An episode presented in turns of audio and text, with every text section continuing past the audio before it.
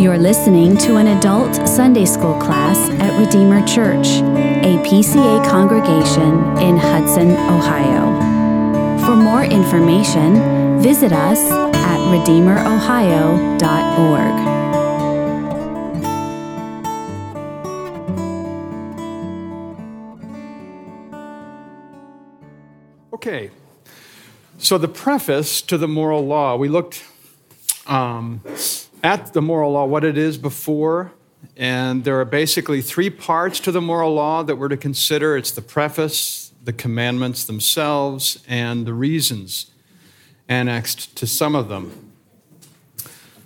So, in this study, let me just say up front, some of it's going to be repetitive and overlapping. So, you'll notice some things on different slides that are the same thought that's okay. It wasn't that I forgot what was on the previous slide, although it probably would happen.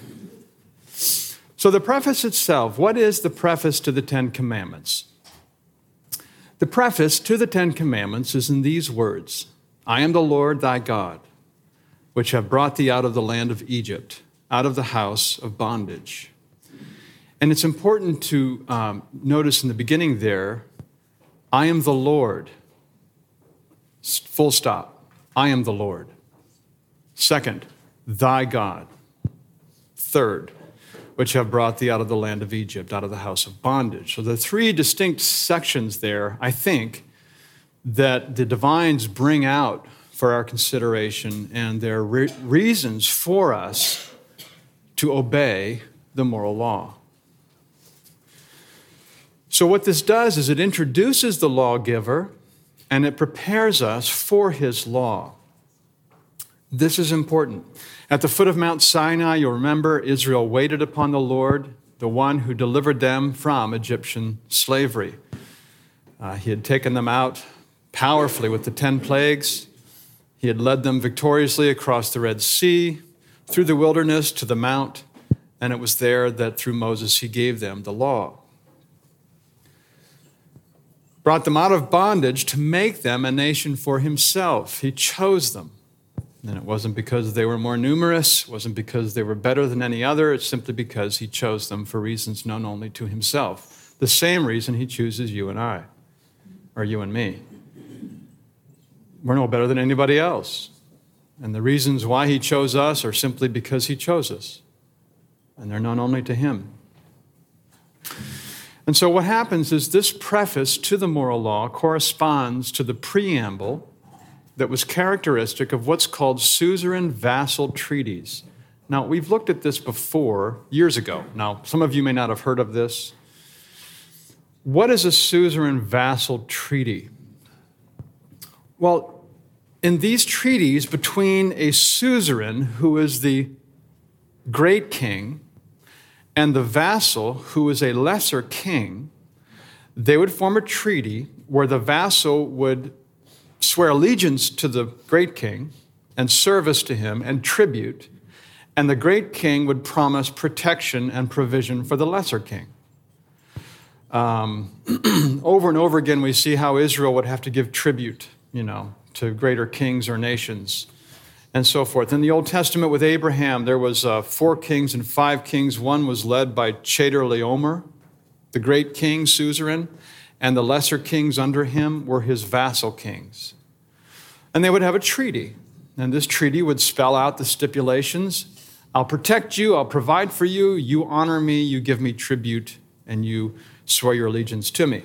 So, in these treaties, the preamble to the treaty would identify the suzerain by his name and his various titles.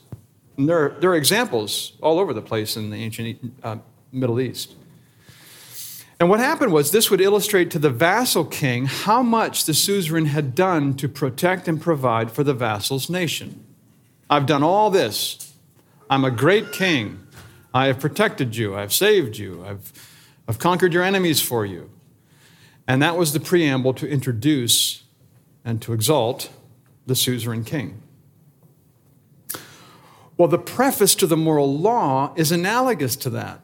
It identifies Yahweh as the great sovereign or the suzerain to whom absolute allegiance is required. And I find it interesting that God, in His providence, would establish these kinds of treaties in the ancient Near East to prepare His people to understand what He was doing at Mount Sinai.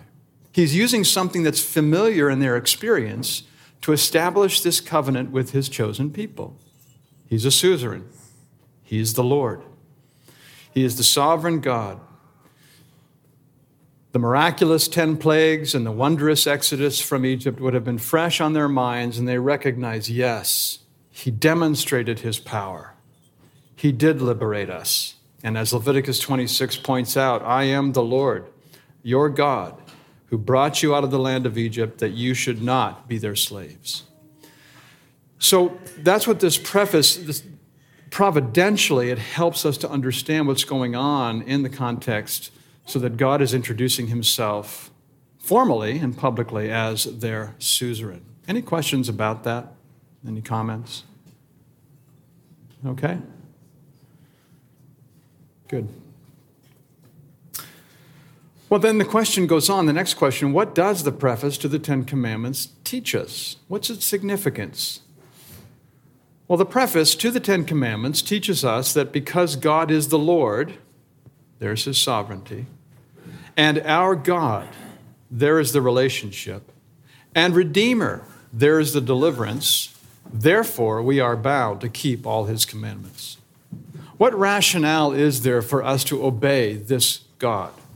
And he gives us three absolutely tight reasons there for doing so. We're obliged to obey his commands because he is God, he has all authority in heaven and on earth, which, by the way, in the fullness of time was given to Christ, who alone has that prerogative now. Our God in covenant and our Redeemer out of gratitude. because he's authoritative, because we're in covenant, because we should be thankful, we should obey his commandments. Can we do it perfectly? No. You and I both break these commandments every single day. but Jesus obeyed them perfectly. And there we have the righteousness that we need. John? so, a modern way of saying this is that we obey out of gratitude. But this is almost saying we really say we're obeying out of gratitude, it is only one of three aspects. And sometimes gratitude is put over and against obeying out of obligation or out of fear or, or out of servitude. Right. You're saying but you're, you're pulling from the text that this is, you're banging both. All three. All three. God has authority. Regardless of who you are, whether you're a Christian or not, whether you're in covenant or not, you have an obligation to obey your Creator, first and foremost. So mankind has to obey God, right? That's the authority. So we're under obligation to obey Him because He has the authority. Secondly, we're under obligation because we're in covenant. That's part of the covenant that we are in. Um, in Christ, we're obligated to obey our, our God. He's not just God, He's our God.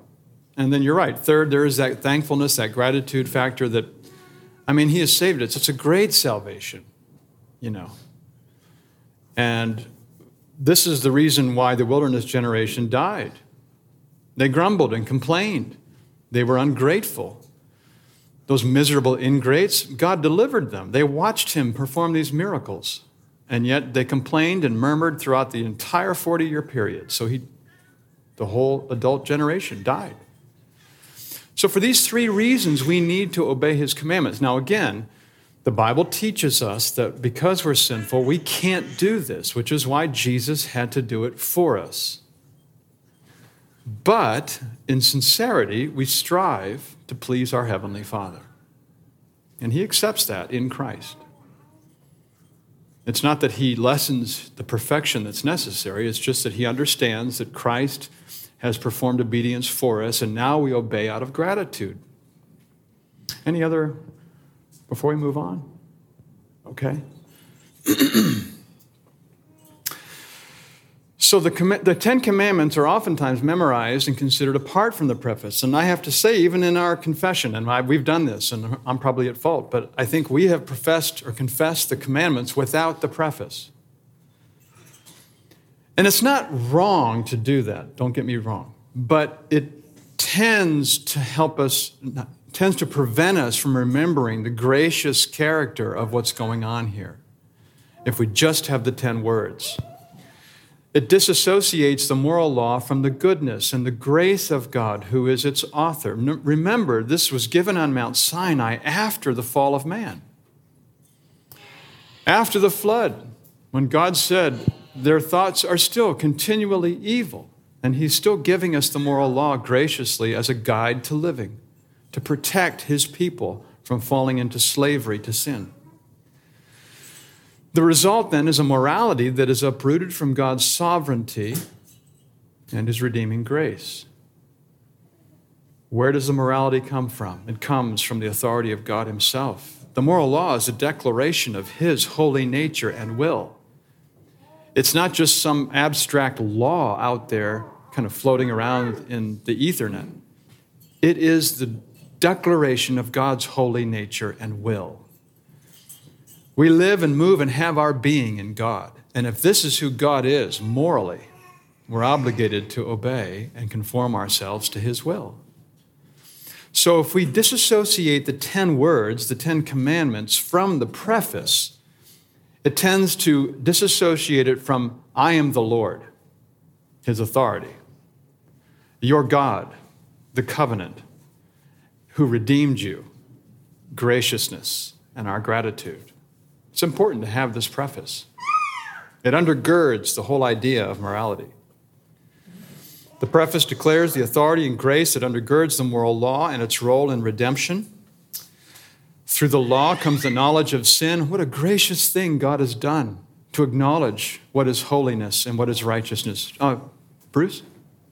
I don't want to call it an if then clause, but it's because of the preface that we obey them is it, is it, you, that's what I'm taking. Did I interpret it properly? Yeah, absolutely. Yeah, that's one way to look at it. God, because we are part of his covenant. Right. We must do. Right. Our obedience to these 10 words is grounded in that preface. You're right. It's on the basis of God's authority, his covenant, and his redeeming grace. Yep. And we know that we can't even obey the slightest part of his law without redeeming grace. Anything we do is our best works are imperfect and defiled in the sight of God. The best thing we can do, the best saint that's ever lived, the Apostle Paul, he sinned every day.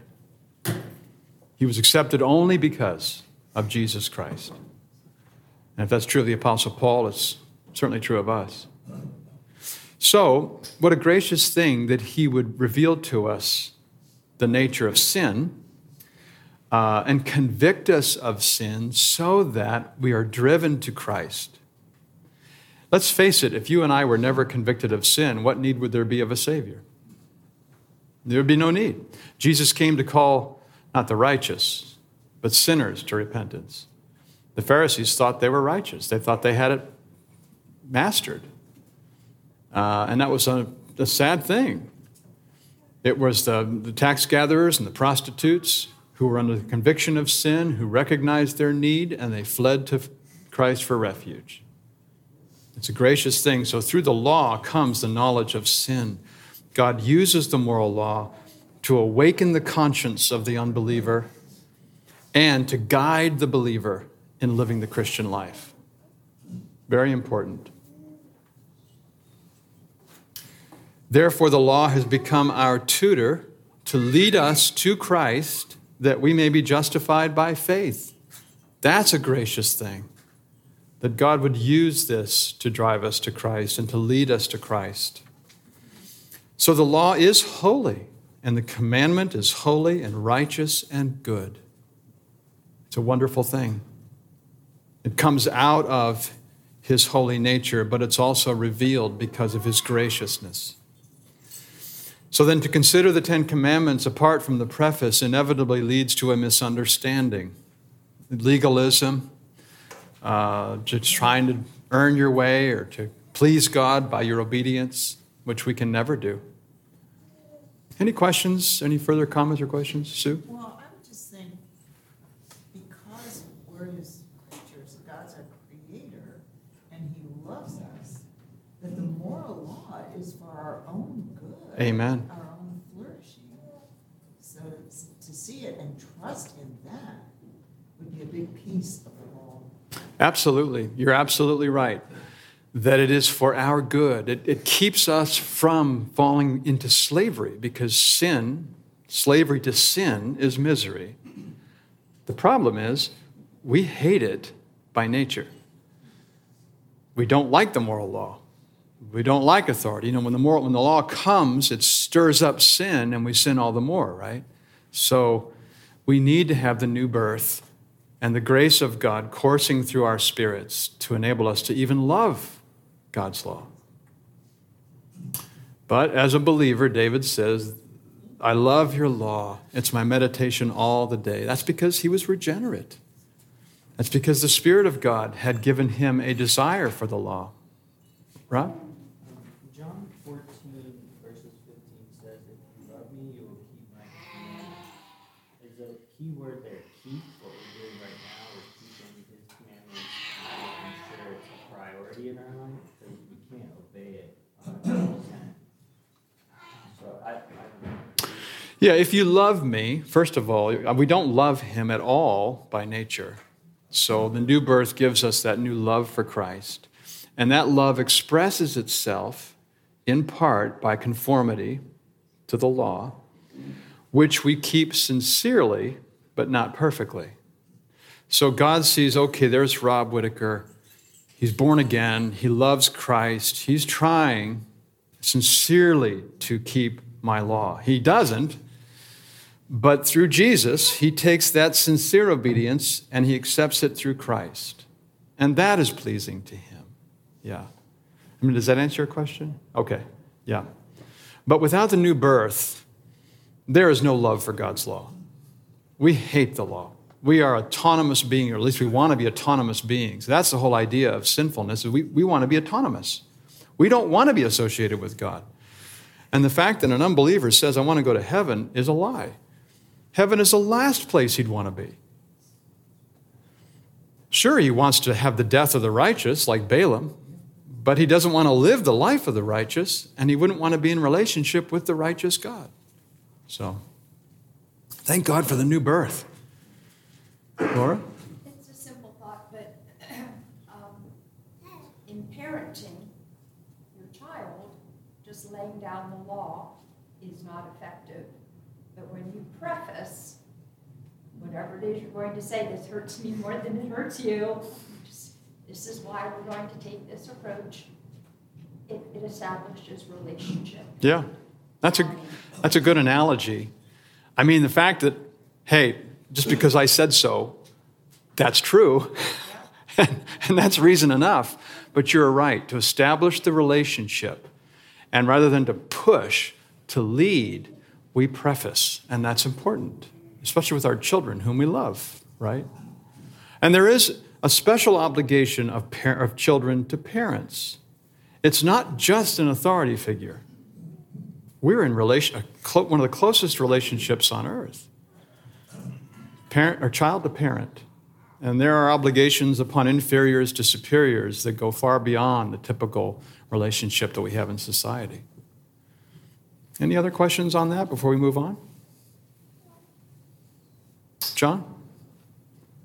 Would these uh, three aspects of authority, covenant, and gratitude be then therefore in family as well, or in, in father, parents? Yes, absolutely. Very good insight. I hadn't thought about that, but very good insight. Yeah, exactly. Authority. God says that the parents have authority, pure and simple. You should obey them because they're your parents. There is a covenant relationship of sorts because we're there with baptism, at least in the Presbyterian Church.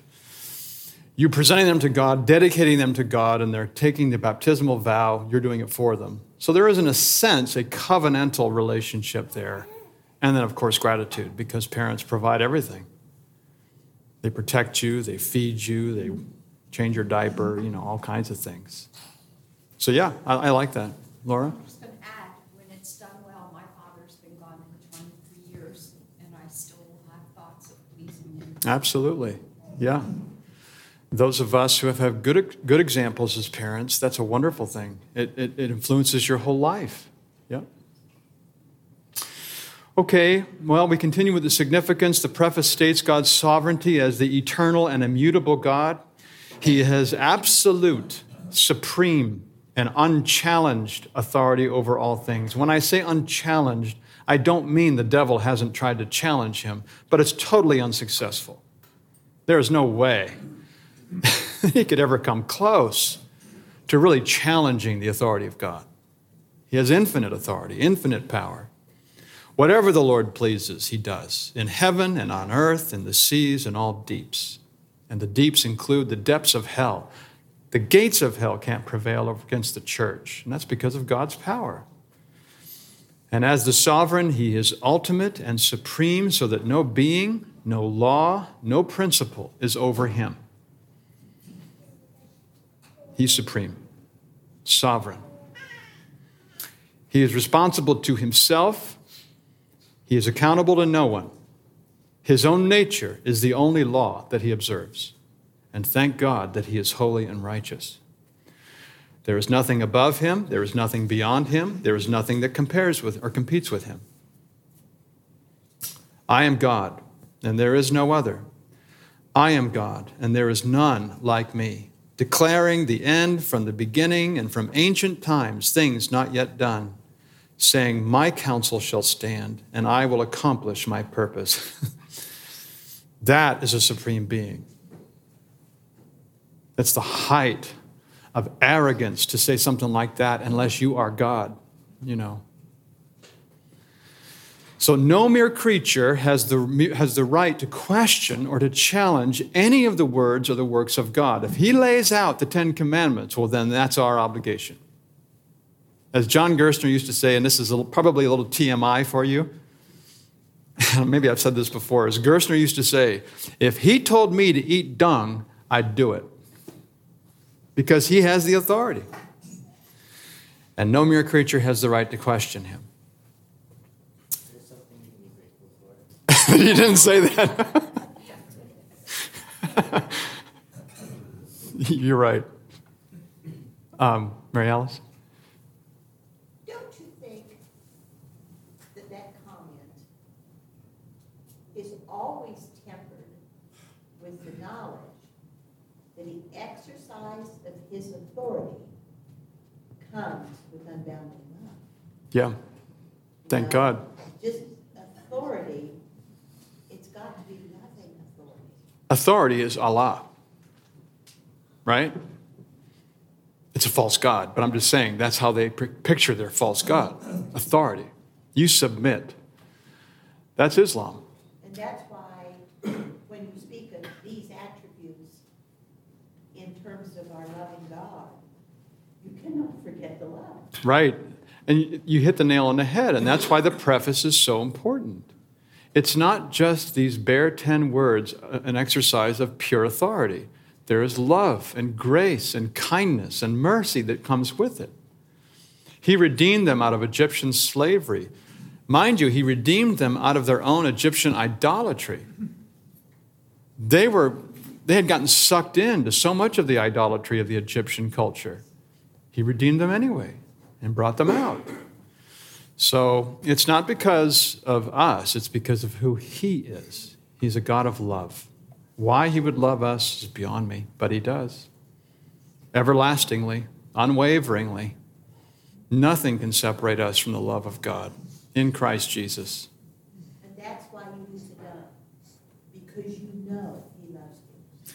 And he will never leave you in, in anything that could hurt you. Absolutely. Because He's authoritative, because He's love. Right. Absolutely. We can trust Him. So, to do so, to question him, would be the height of impiety and irreverence. He is thrice holy, infinitely pure, and utterly righteous. King Nebuchadnezzar had an encounter with him. I, Nebuchadnezzar, praise and extol and honor the King of heaven, for all his works are right and his ways are just, and those who walk in pride he is able to humble, as he found out. He is sovereign in the work of redemption, and salvation is bestowed according to his sovereign good pleasure. Those of us who have loved ones who have yet confessed Christ, we can take heart that God is sovereign. It's not up to you and it's not up to me. It's up to His Holy Spirit to convince and convert. And uh, Lord willing, He will as we keep praying. Any questions on this particular slide? Any other questions? Okay. We continue. Hebrew, the Hebrew language, consists of consonants, no vowels, just consonants. Um, and vowels were supplied by the readers. So when you're reading along in a Hebrew Bible, it's just the consonants, and you, as a Hebrew, would provide the vowels in your own mind. Whoops, wrong thing. That's the name, those are the consonants for the name of Yahweh that was revealed to Moses at the burning bush. Yah, we say Yahweh. We're not sure how it was pronounced. We don't know what the vowels were to be supplied, but those are the con- consonants. And what Jews would do, because it, they were superstitious in my estimation, they wouldn't say the name of Yahweh because it was so holy, so exalted. So they would substitute the name of Adonai, Lord. Okay? So whenever they came across Yahweh in the Hebrew scriptures, they'd say Adonai. When the rabbis later came along and did add vowel points to the text, they would take the vowel points for Adonai and put them on Yahweh which gave us then the word Jehovah. We say Yahweh, King James says Jehovah, and that's the reason why, but they're the same thing. They're saying the same thing. And it means I am who I am. I was who I was. I will be who I will be. It can be any one of those. And it affirms the self sufficiency, the eternality, the infinity of the true and living God. He is sovereign and self existent and immutable and everlasting. He always is. He is almighty, as the ten plagues in the Exodus proved, and he's a faithful covenant keeping God. And he is the Lord who has his being in and of himself, and he gives being to all of his words and his works. When he says something, it's as good as done, which is why the Old Testament saints were saved by the forthcoming blood of Christ. It was certain. When God says it, it'll happen. He's our God in covenant, solemnly committed, as with Israel of old, so with all of his people. And he is our Redeemer, for as he brought them out of Egypt, he delivers us from our spiritual thraldom. That whole episode was a picture, as it were, of salvation. All this to say, he is sovereign, faithful, and gracious to his chosen and beloved people, people not Pipple. and this is a majestic and solemn introduction to the extremely weighty commands that follow. These are weighty commands and prohibitions.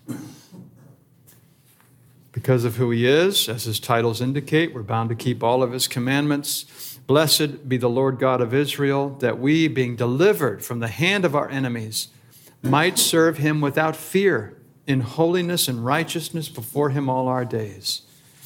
We're not serving God in the way of a servant, servile fear. We're serving Him in the way that a son obeys his parents out of love, as we've talked recently. Children obey, they recognize the authority of their parents, but when their parents are good parents, they also recognize the love, as Mary Alice pointed out.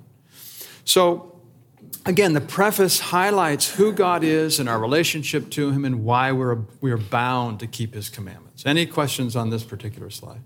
Bruce? Because He's our Creator, and, correct me if I'm stretching.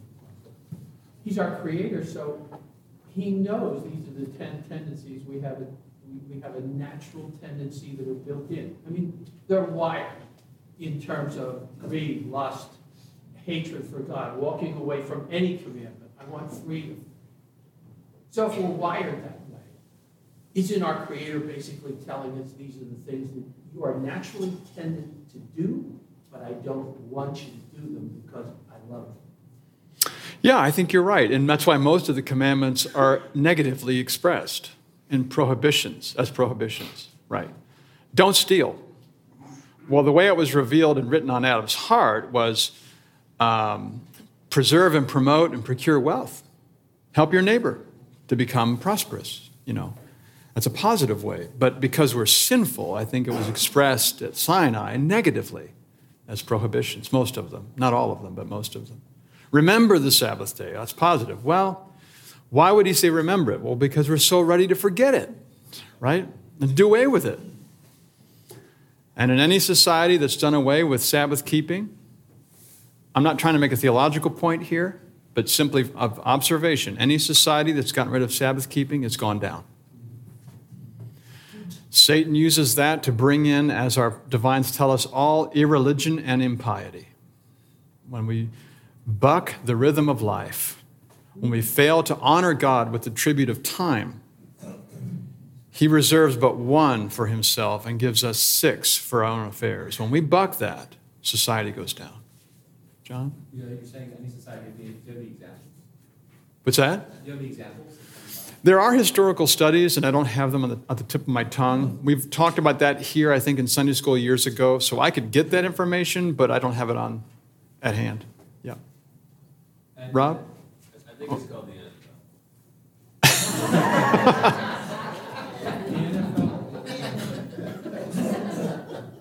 But even for those of us that were on the golf course, it's, I want to rest my, I, I don't want to rest God. I, I want to do what I want, hey, hey, it's my day off. I, I owe it to, not I owe to God what he commands, but I, it's selfish. Yeah. Well, and also, if we think about it, this is getting kind of a little far afield, but um, the command is to work six days. We work five, right? And that doesn't mean you have to be at your office six days. It means you take Saturday and you get the things done you have to get done at home or in the yard or whatever, and that frees you up for the tribute of one day for God, right?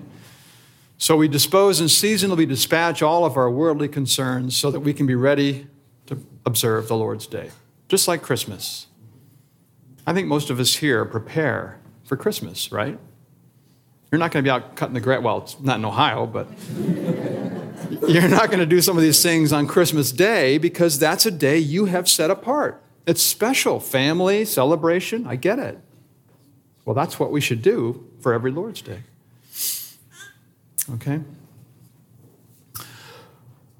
The name Yahweh is translated as Lord in our absolute sovereign, infinite wisdom, almighty power, and that alone is reason enough, reason enough for us to obey, but it's especially because he extends grace and mercy. As a preface, words spoken beforehand, it shows that salvation comes first in the Christian life. This is one of the reasons why, in Paul's letters, for example, he always lays out the doctrine first and then the ethics. He never puts the ethics first. Why? Because we need to be saved in order to walk in those good works that God's prepared beforehand. So the preface comes first, showing that salvation comes first. No one is able to keep God's commandments. That's why Jesus kept them for us. His imputed righteousness fulfills the law's demands, gives us right standing with God. What a wonderful thing that is. The indwelling spirit renews our hearts so that we can be sincere in keeping the law of God. Yeah, he's a sinner. He breaks it every day, but he's sincere. I know that. I can see it. Well, I can't see his heart. I assume you're sincere because of what you say.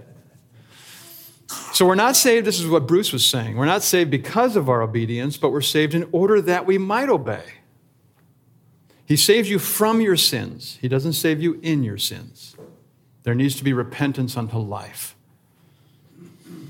We are his workmanship, created in Christ Jesus for good works, which God prepared beforehand that, are, that we should walk in them. This is why we say that obedience is necessary for salvation.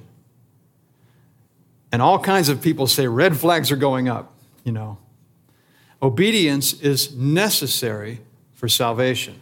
We're saved by faith alone, but it is never by a faith that is alone there are always graces and virtues that accompany true saving faith, which is why James says if, you're, if you don't have good works, the faith that you profess is dead faith.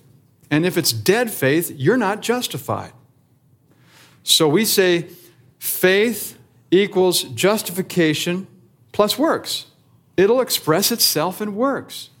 We'll see the evidence of your salvation. All mankind is obligated to keep God's law, but Christians are obliged because, also because of salvation. And by reason of our relationship to Yahweh through Christ, we are to keep all his commands. Any comments, questions? Rob?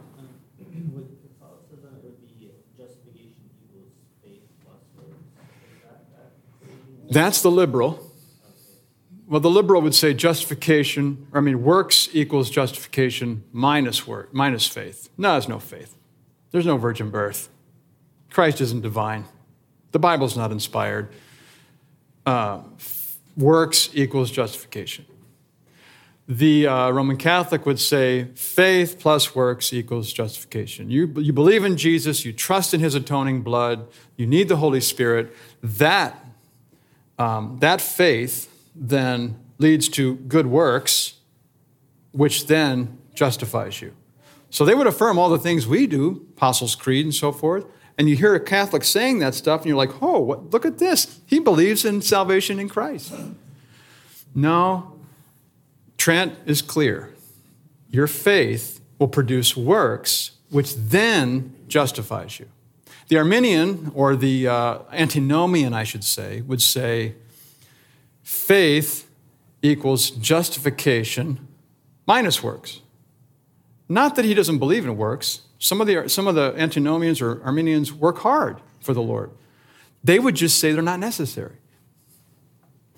And we would say faith equals justification plus works. It's necessary. It's not meritorious. There's nothing we do that can add anything to our salvation. We don't earn anything. But the faith that God gives us to save us produces works. Does that make sense? It's probably easier to put a chart up there, but I don't have one, so. Okay, real quick in the final, there's some rules for understanding the Ten Commandments. These are in the larger catechism. We're going to go through these further quickly, but any question? If you're going to understand the Ten Commandments, you have to abide by these rules. There's eight of them. Uh, the Bible comes up with these. It applies the moral law to all sorts of problems and situations, and that's how the divines came up with these rules. They derive from Scripture's application. Number one, the law is perfect. It binds everyone to full conformity in the whole man, soul and body.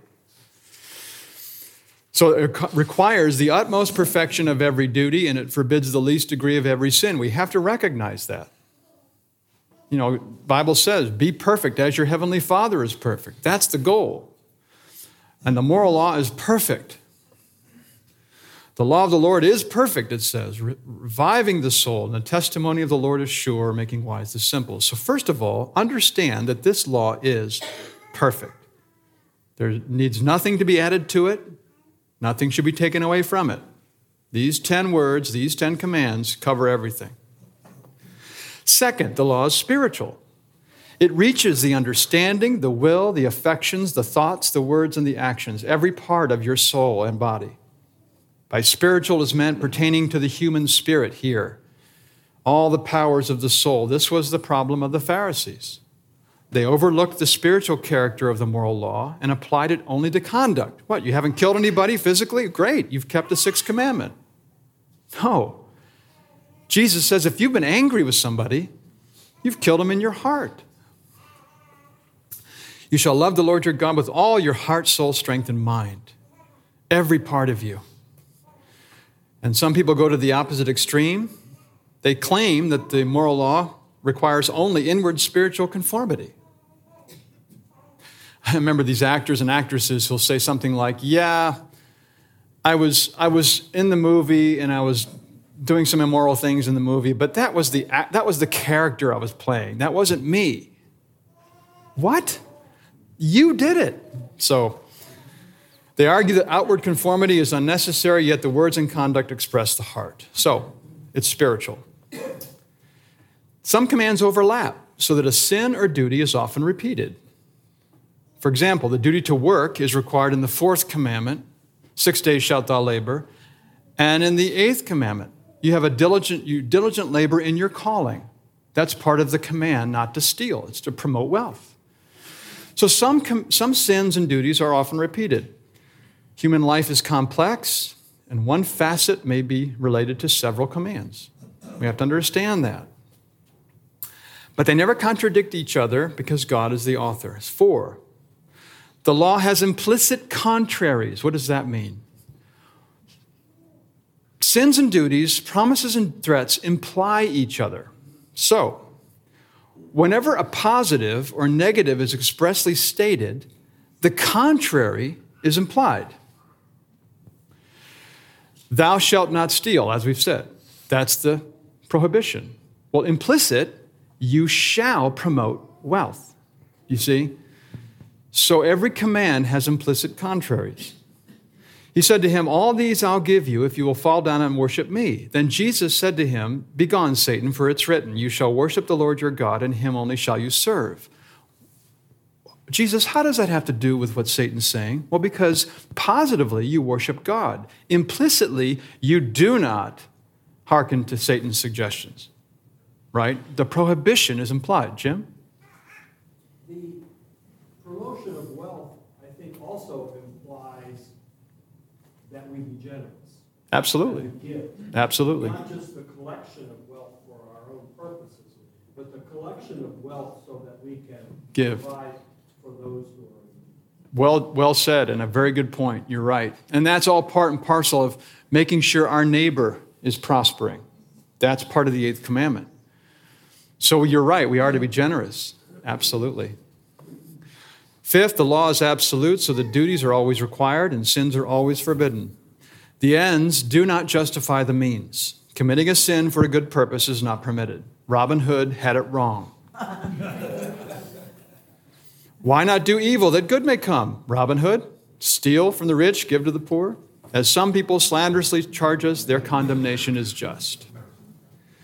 It's neither lawful nor wise to steal in order to satisfy hunger or to murder in order to pre- pre- prevent tyranny. John? Um, even Plato asks this question, uh, saying like, should you, uh, so, yeah, I think he uses two examples of somebody gives you their weapons in the right mind, and then comes to you when they're not in the right mind, and asks for the weapons back. And you shouldn't give it to them because then they would go and commit some crime, or that somewhat, I think also, an enemy comes to you and asks you to basically tell you the military secrets, and you should, and you should lie to them or not tell them the truth. Um, how does that inter, how is the, how would you interpret those situations? You had to ask that. It's always the ninth commandment that's the big issue. If the Nazis come to your door and you're hiding Jews, do you lie? Which, which happened, and people had to Exactly, yeah. Um, uh, well, let's just put it this way. Um, I think you can say something without lying and yet not divulging the whole truth. Um, God is a God of truth, and it's one of the most important characteristics of his nature, and it ought to be of his people. So we ought not to be a people who lie. But does that mean that when you're in war and you're kind of you're putting out a decoy, is that a lie? No, I don't, I don't think that's a lie. Does that mean when you're playing Monopoly, you know, all, all these different scenarios in the game, you, what's the game where you, you, you lie or something? I doubt it or something.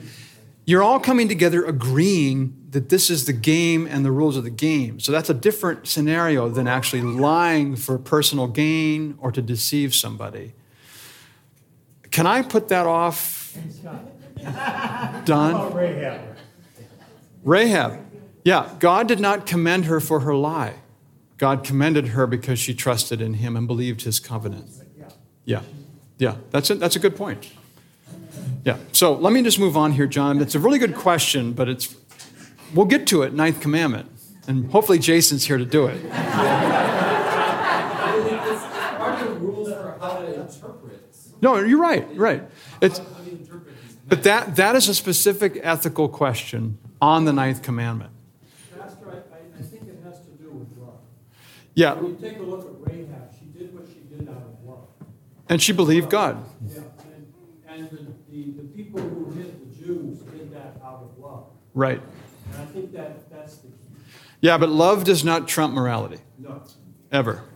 So it's a really good question that he asks, and one that has to be answered. We need to tease that out. But in the preface, we don't need to tease it out until we get to the ninth commandment. That's when we take the commandment and say, okay, how do we apply this? Uh, two more. The commands apply to the whole class of duties and sins. All of the same kind are forbidden or commanded. All the causes, means, occasions, and appearances thereof. An outward act is a combination of a complex chain of motion events. So you've heard that it was said of those of old, you shall not murder. That's prohibited. I say to you that everyone who's angry with his brother will be liable to judgment. Any cause, any occasion, any appearance of this commandment is forbidden. And it has social implications. We're to help others to avoid them or perform them, as the case may be. I better stop. It's getting late. But I just was going to say quickly, in the court system, we're not, we, don't- we are not obligated to testify against ourselves or our spouses. So there is an allowance for, we don't expect you to lie, we also don't expect you to betray. Yeah, no, that's a good point. That's a, another part of the ethical aspect of the ninth commandment, which is very important. So these are going to be really good questions when we get there. I won't either. All right, let's pray. Father, we thank you for the moral law, and especially the preface, which shows us that out of love and mercy and grace, you've given these commands and this revelation to us. Please prepare us for worship now and help us to honor you in what we do. In Jesus' name, amen.